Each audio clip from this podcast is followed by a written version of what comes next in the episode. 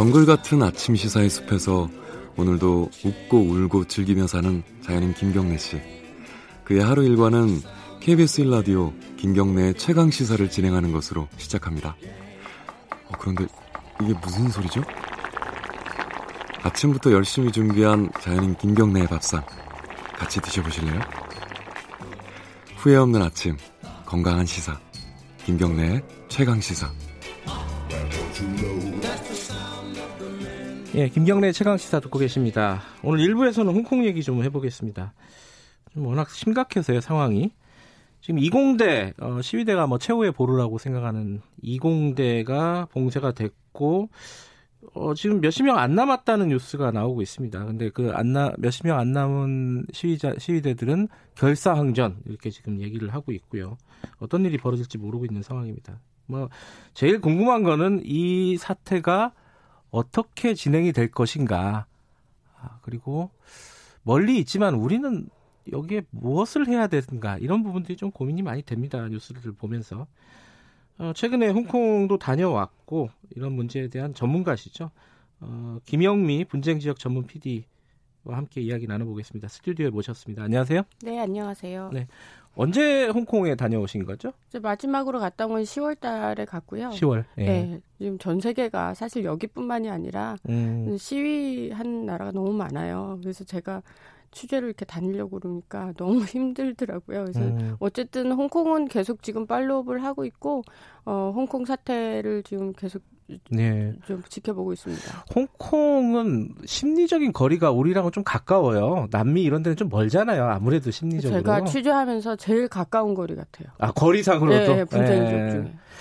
10월 달도 그 시위 양상이 굉장히 뭐랄까요 격했죠. 아 그때 가셨을 때도. 네. 저 저도 이제 여름에도 이렇게 계속 왔다 갔다 하고 했었는데 그때는 반정부 시위였거든요. 네. 근데 어 9월 달 들어서면서부터는 이게 거의 준 내전 취재로 음. 바꿔야 되는 상황이었고 그때 실탄을 쏘기 시작하기 이게 음. 9월 말이거든요. 네. 그래서 그때부터는 이제 뭐 내전 취재죠. 아 이게 반정부 시위를 수준을 넘어서서 내전 상황이다. 어, 이렇게 보시는군요. 이유가 어떤 거죠? 양상이 뭐가 다르길래? 기준은 실탄이에요. 아하. 실탄을 쏘면 저는 딱 전쟁 취재로 가야 된다고 생각을 하거든요. 음. 지금 그 실탄은 이제 자위 자위권을 발동해서 썼다. 뭐 이렇게 경찰들은 그렇게 주장을 하지 않습니까? 이거 뭐 현장에서 보시기에는 어떻습니까? 다른 나라도 자위권은 있죠. 그렇다고 실탄이 네. 그렇게 국민들 향해서 이렇게 막 나가지는 않죠. 네. 그 아니 그 시위 진압하는 쪽, 그러니까 경찰 쪽에서는 도대체 왜 그렇게 강경하게 진압을 하는 건지 뭐 청취자분들을 위해서 좀 설명을 해주시면요. 이, 어, 처음부터 이렇게 과도하지는 않았어요. 처음에는 네. 국민들이 원하는 걸 이렇게 어느 정도 경찰도 좀 참고 네. 앞으로 나오는, 그러니까 시위대 행렬이 앞으로 나오는 걸 조금씩 터주기도 하고 그랬는데 음흠. 시간이 지나면서 이게 감정 싸움으로 이렇게 계속 양상이 가더라고요. 음. 그리고 시위대 또 10대 아이들이다 보니까 야. 많이 참지를 못하니까 자기 친구 한 사람이 이렇게 어, 다치거나 뭐 이러면 뭐 와 덤비는 음, 거고 또 경찰도 어, 어느 정도 선에서는 인내를 하지 않더라고요. 그래서 음흠. 그 시기가 9월 초부터 더 심해졌어요. 음흠. 그리고 이제 급기야는 이제 실탄을 쏘게 된 건데 네. 실탄 쏘면서부터는 양쪽이 더 이게 뭐 화해하는 분위기는 절대 안 됐던 거고 어, 홍콩에서는 어 사실 처음에 시위대가 평화롭게 하기 위해서 어 많이 노력 들은 했었어요. 그 지금도 음. 직장인들이 어, 점심 시간에 나와서 평화롭게 시위하고 이렇게 흩어지고 하는데 네. 이게 시간이 갈수록 그 감정이 많이 심해지는 것 같고 음. 근데 제가 가장 의심스러웠던 건 그거거든요. 왜 이렇게 과도한 폭력을 쓸까? 그리고 기자들이 수백 명이 거기 있어요. 그럼에도 불구하고 전혀 거리낌이 없는 거예요. 그러니까요. 그 외신에 사진 나오고 영상 나가는데 경찰들이 막 곤봉 휘두르는 거는 그냥 예사로 휘두르더라고요. 뭐 총을 쏘는 상황이었어도 네. 그때도 외신 기자들이 앞에 다 있는 상황이었어요. 그래서 제가 그걸 보고 아 중국에 대해서 다시 생각하게 된 게 아 저건 자신감이구나라는 생각을 했어요. 자신감? 예. 네. 어떤 그, 뜻이죠? 음. 그렇게 해서 국제 여론이 나빠진들 중국은 전혀 영향을 받지 않는다라는 뜻인 것 같았어요. 그렇지 않으면 그렇게 바로 옆에서 카메라를 들이대도 그렇게 과도한 폭력을 휘두르는 건 어, 이게 국가 폭력이잖아요. 네. 그냥 그냥 사람들끼리 하는 그런 폭행 행위가 아니라 예. 그래서 그런 걸 봤을 때 아 중국은 전혀 안 흔들리는구나. 그러니까 음. 이거보다 더한 폭력이 나온다 하더라도 중국은 그렇게까지 영향을 받지 않는다고 판단을 한 거고 사실 홍콩은요 중국이 영토였었고 그게 반환이 됐다고 네. 하잖아요. 그러니까 그게 반환된 거에 대해서 다시 자기들이 독립하겠다는 식으로 나오는 거는 중국 입장에서는 그걸 가만히 내버려 둘 수는 없는 거죠. 거기다가 음. 이제 티벳도 있고 또 마카오도 있고 또 신장 지구 이런 데도 있고 그렇기 때문에 홍콩 사태는 반드시 본인 중국의 땅으로 만들고 중국화 시켜야 중국 음. 입장에서는 통치하기가 쉬운 거죠. 그런다고 일국 양제가 유지되지 않는 건 아니에요. 대만이 어차피 있기 때문에. 네. 정치적 명분에는 전혀 문제가 없는 거죠. 그러면은 어 뭐 지금 시위대들이 요구하고 있는 게 가장 핵심이 이제 직선제 아닙니까? 그러니까 어. 직선제라는 게 민주주의의 꽃 아닙니까? 네. 그게 어 뭐랄까 중국에서 직선제로 결정을 해 줄 리가 만무하다 이렇게 지금 판단하시는 것 같아요. 그렇죠. 민주주의로 음. 가겠다는 얘긴데요. 예. 중국에서는 굉장히 예민한 부분이죠. 음흠. 그래서 선거를 하더라도 어그 가, 자기들끼리 모여서 선거를 해야지 네. 불특정 다수가 모여갖고 선거를 한다는 건 중국 입장에서는 이해가 안 되는 거고 네. 또 홍콩 사람들 입장에서는 그동안 영국식 민주주의를 배웠단 예. 말이에요. 그러니까 예. 선거를 안 한다는 그 자체를 이해를 못 하는 거죠. 음흠. 그래서 홍콩 사람들이 저한테 옛날 여권들을 이렇게 보, 여줘요 예. 그래서 거기 이제 브리티시 시리즌이라고 써 있어요. 옛날 아, 여권에는. 아, 옛날 여권에는. 근데 지금은 이제 차이니스 여권을 갖고 당긴다. 그러면서 음. 자기가 그거를 내가 왜 이거 여권을 내 맘대로 선택을 못 하냐 이런 말을 하면서 예. 민주주의라는 거를 이제 빗대서 얘기를 하더라고요. 음. 예.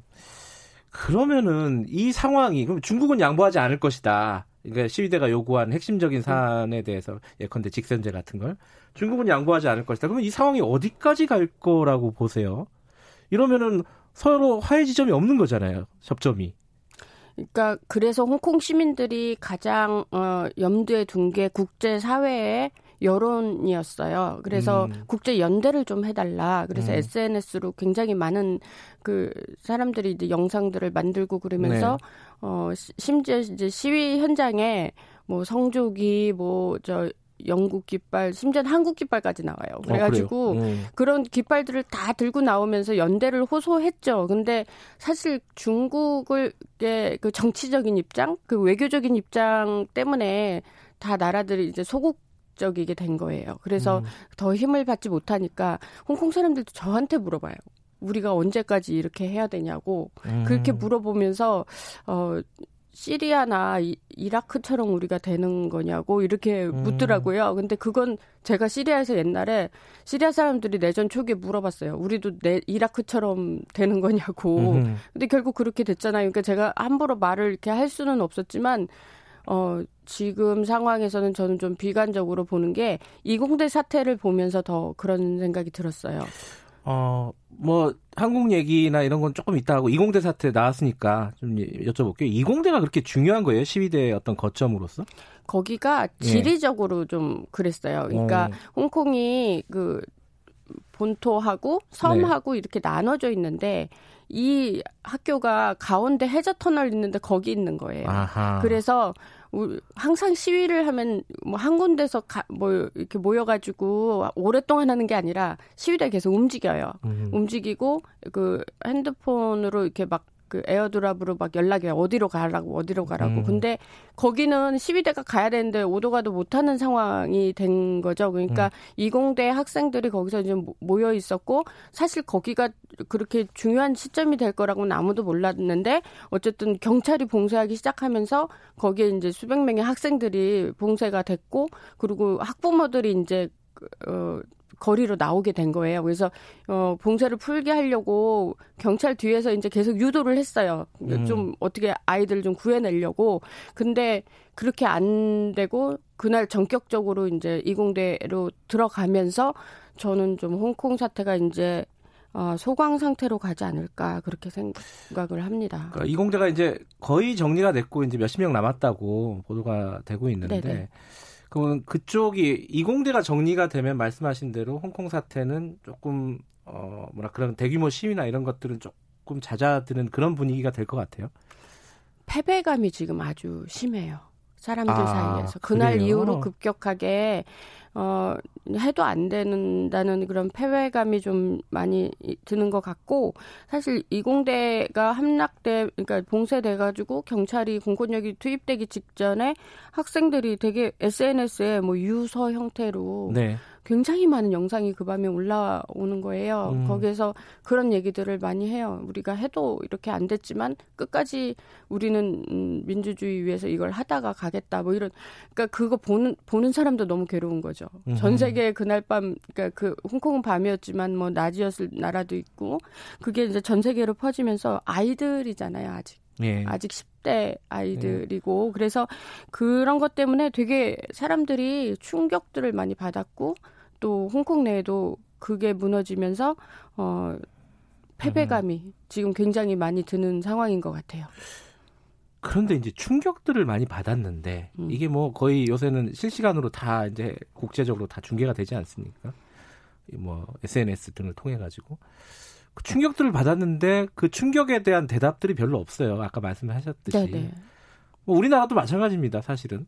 뭐, 정, 뭐 정부 입장이나 뭐 국회 이런 데서 입장을 내기가 되게 어려운 어, 우리 사드 그렇죠. 때 생각하면 절대 할수 예. 없는 게그 이해가 돼요 그 부분도. 연대죠. 예. 그러면 우리나라만 그런 게 아니라 다른 나라들도 다 비슷비슷할 거 아닙니까? 그죠? 다 하나씩 걸려 있대요. 예. 이렇게 물어보면 어, 말을 할, 할, 외교적인 라인에서 어떻게 홍콩을 지지할 수 있는 상황은 아니다라는 음. 게 다른 나라도 마찬가지예요. 그럼 말하자면 이제 뭐 누가 옳든 그러든 간에 중국과 일대일로 맞짱을 뜰 수 있는 나라는 미국밖에 없잖아요 지금.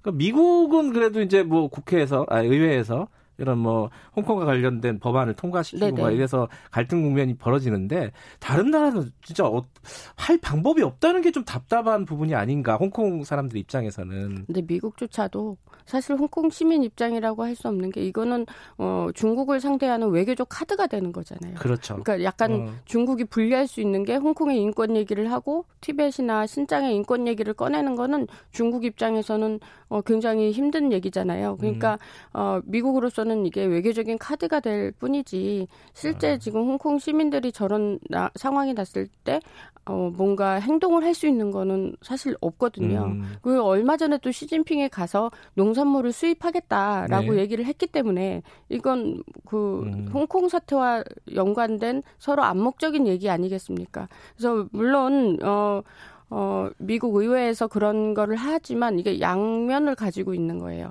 그래서 언제든 우리는 음. 인권 상황을 꺼낼 수 있다라는 중국을 위협하고 있는 거지만 사실상 홍콩 시민들이 원하는 그런 상황으로 미국이 음. 끌어준다는 거는 사실 말도 안 되는 얘기예요. 그러니까 미국도 홍콩에 관심이 있는 게 아니다. 그냥 다만 어, 중국과의 갈등 관계에서 이용할 수 있는 카드에 불과할 뿐이다. 이렇게 해석하고 계시군요. 그러면 뭘 해야 됩니까? 이 국제사회는?